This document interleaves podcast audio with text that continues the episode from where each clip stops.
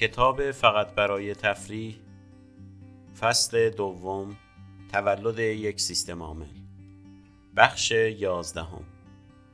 نوشته لینوس توروالز و دیوید دیاموند.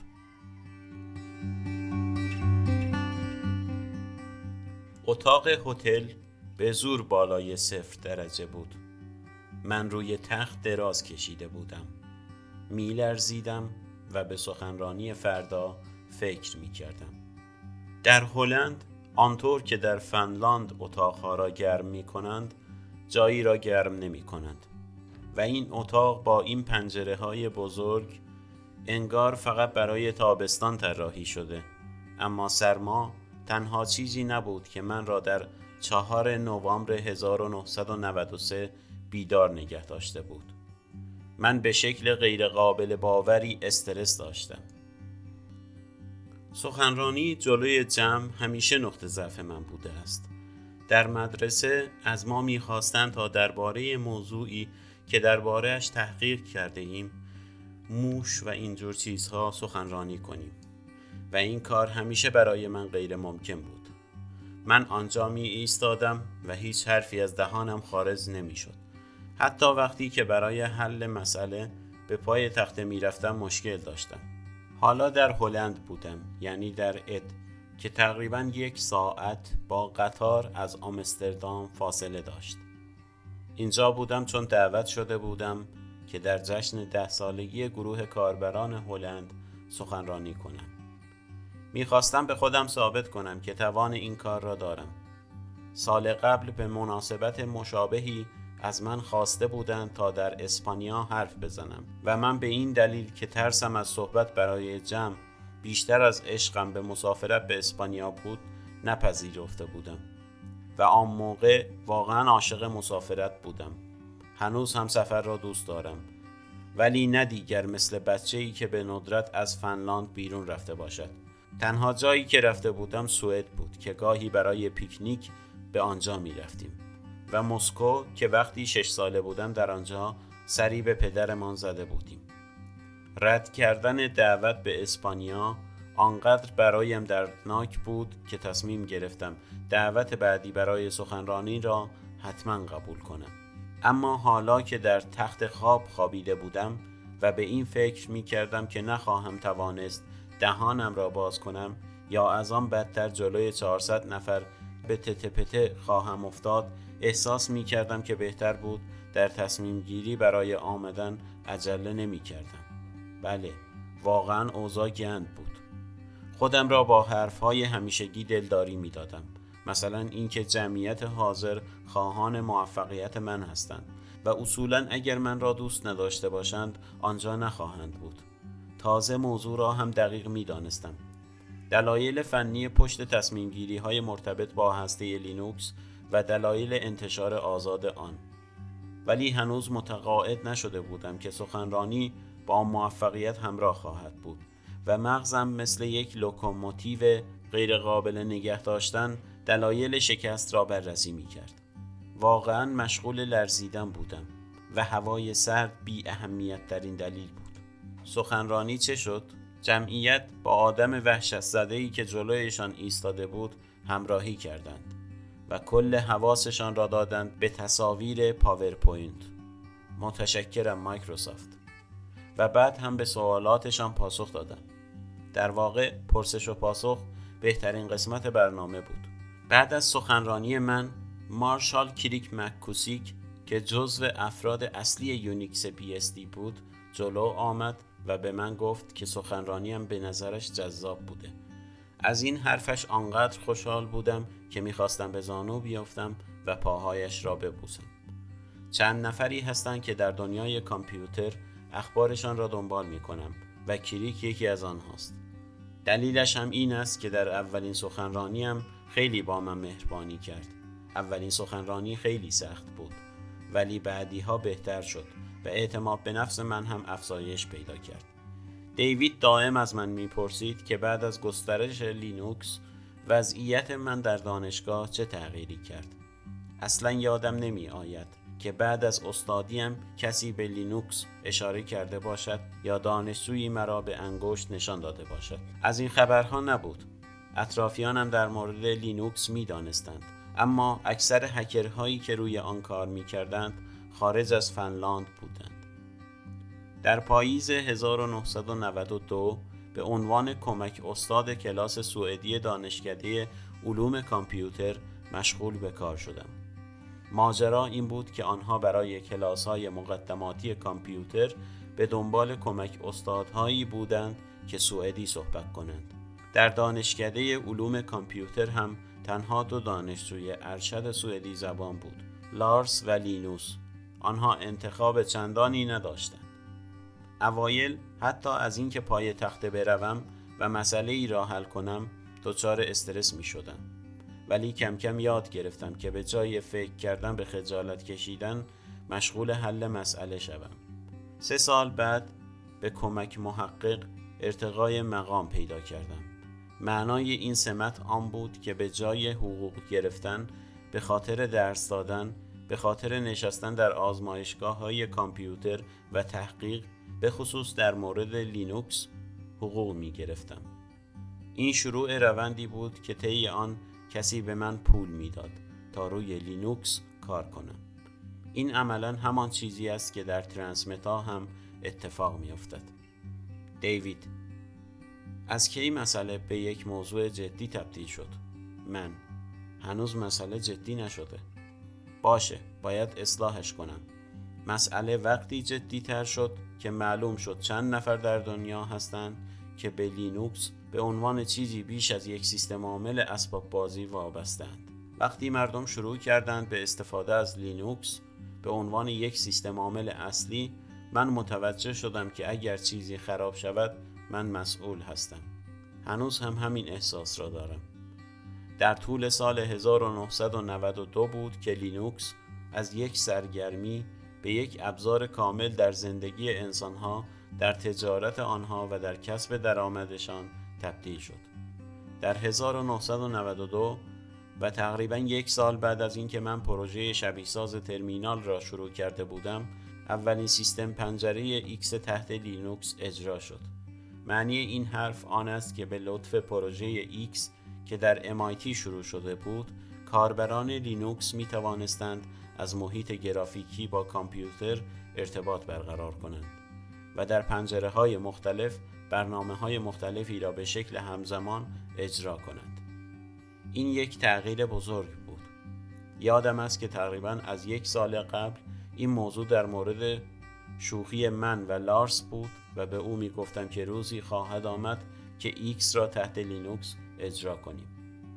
هیچ وقت فکر نمی کردم که این اتفاق به این سرعت بیفتد. هکری به نام اورست زوبروفسکی توانست ایکس را به لینوکس پورت کند. عملکرد پنجره ها حاصل مدیریت سیستم سرویس دهنده ایکس روی محیط گرافیکی است. سرویس دهنده از طریق پیام هایی با client ها صحبت می کند. مثلا client ها می گویند که من یک پنجره به این اندازه می خواهم. این رابطه از طریق لایه‌ای به نام socket ها یا به اصطلاح فنیتر Unix domain socket ها ایجاد می شود. این روش ارتباط داخلی یونیکس است. از همین socket ها در اینترنت هم استفاده می کنیم. اورست اولین لایه socket را برای لینوکس نوشت تا ایکس را روی آن اجرا کند. رابط اورست کمی زمخت بود و با بقیه کدها به خوبی هماهنگ نمی‌شد. ولی با این وجود من آن را پذیرفتم چون به آن احتیاج داشتم. چند وقتی طول نکشید تا به این واقعیت که ما یک رابط گرافیکی داریم عادت کنم. فکر می کنم یکی دو سال اول زیاد از آن استفاده نمی کردم ولی خب این روزها بدون آن نمی توانم زنده بمانم. وقتی من مشغول کارم تعداد زیادی پنجره باز هستم کار اورست نه تنها باعث شد ما پنجره داشته باشیم که دروازه آینده را هم برای ما باز کرد. دامین سوکت ها برای ارتباطات داخلی استفاده می شدند که X به آن احتیاج داشت. اما با استفاده از همین سوکت ها توانستیم جهش بزرگی ایجاد کنیم و آن شبکه بیرونی بود. ارتباط کامپیوترها با یکدیگر بدون شبکه لینوکس فقط به درد کسانی می‌خورد که از خانهشان می‌خواستند با استفاده از مودم به جایی متصل شوند یا اصولا همه کارها را روی یک کامپیوتر محلی انجام دهند. ما با خوشبینی شروع کردیم به توسعه شبکه لینوکس بر پایه همان socket ها هرچند که این socket ها اصولا برای کار شبکه طراحی نشده بودند. من آنقدر به نتیجه کار مطمئن بودم که تصمیم گرفتم شماره نسخه لینوکس را با یک جهش بالا ببرم. برنامه اولیه من این بود که نسخه 0 نقطه 13 را در مارس 1992 منتشر کنم اما با دیدن رابط گرافیکی که به خوبی کار می کرد احساس کردم که 95 درصد راه را برای ارائه یک سیستم عامل قابل اتکا برای کارهای روزمره و دارای امکان ارتباطات شبکه‌ای فراهم شده است. پس نسخه جدید را 0.95 نامیدم. پسر، من چیزی سرم نمی‌شد. اگر نخواهم بگویم که کلا نفهم بودم. شبکه چیز نازوری است و تقریبا دو سال طول کشید تا وضعیت شبکه لینوکس به جایی رسید که قابل ارائه باشد. وقتی شبکه را به یک سیستم اضافه می کنید کلی مسئله جدید ایجاد می شود به خصوص مسائل ایمنی نمی‌دانید آن بیرون چه کسی و دارد چه کار می کند باید مواظب باشید که افراد با فرستادن پکت های بی ربط باعث کرش کردن سیستم شما نشوند. دیگر نمی توانید کنترل کنید که چه کسانی به کامپیوتر شما وصل شوند و افراد هم تنظیمات بسیار متنوعی دارند. وقتی استاندارد مورد نظر TCP IP باشد برنامه ریزی باز هم سختتر می شود به نظر می رسید این مرحله تا ابد طول بکشد. در پایان سال 1993 قابلیت شبکه تقریبا تمام شده و قابل استفاده بود. هرچند که خیلی ها هنوز با آن مشکلات جدی داشتند. شبکه های غیر هشت بیتی در این سیستم غیر قابل استفاده بودند. به خاطر هیجان بی مورد در نامیدن نسخه قبلی با شماره 0.95 حالا حسابی در تله افتاده بودم. در طول دو سال باقی مانده تا ارزی نسخه یک مجبور شدیم کلی بامبول سوار کنیم. اعداد چندانی بین 0.95 و یک وجود ندارد. ولی ما باید دائما به خاطر اصلاحات و باکزدایی نسخه می‌دادیم. وقتی به 0.99 رسیدیم شروع کردیم به اضافه کردن اعداد برای نمایش سطوح پچ ها و بعد هم اضافه کردن حروف. مثلا در یک مرحله نسخه 0.99 سطح پچ 15 ای را داشتیم و بعد 0.99 سطح پچ 15 بی را. این ماجرا تا سطح پچ 15 زد ادامه داشت. ولی بالاخره سطح پچ 16 را که نسخه قابل استفاده بود یک داد صفر نامیدیم. این نسخه با کلی هیاهو در مارس 1994 و در دانشکده علوم کامپیوتر دانشگاه هلسینکی منتشر شد. رسیدن به این مرحله واقعا پرآشوب بود ولی هیچ کدام از ماجراها نتوانست جلوی عمومی شدن لینوکس را بگیرد. حالا گروه اینترنتی خودمان را داشتیم که camp.os.linux نامیده می‌شد و حاصل خاکستر جنگ آتشین من و آندرو تانباوم بود کلی آدم در این گروه عضو شده بودند آن روزها اینترنت کابال یعنی گروهی که کمابیش مسئول اداره اینترنت بودند آماری ماهانه از میزان جذب افراد به گروه های مختلف منتشر می کردند.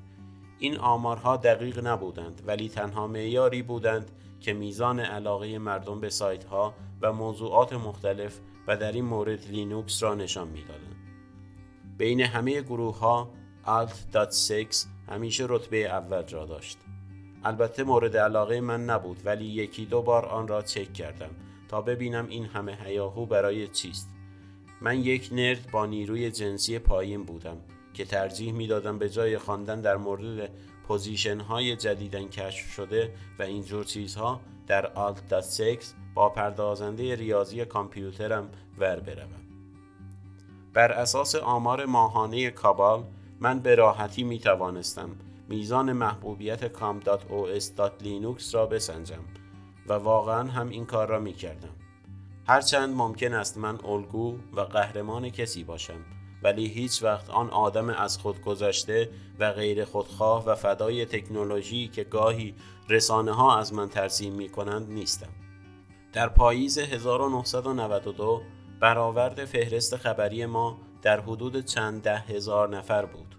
این تعداد آدم خبرها را میخواندند تا ببینند چه خبر است ولی همگی کاربر لینوکس نبودند.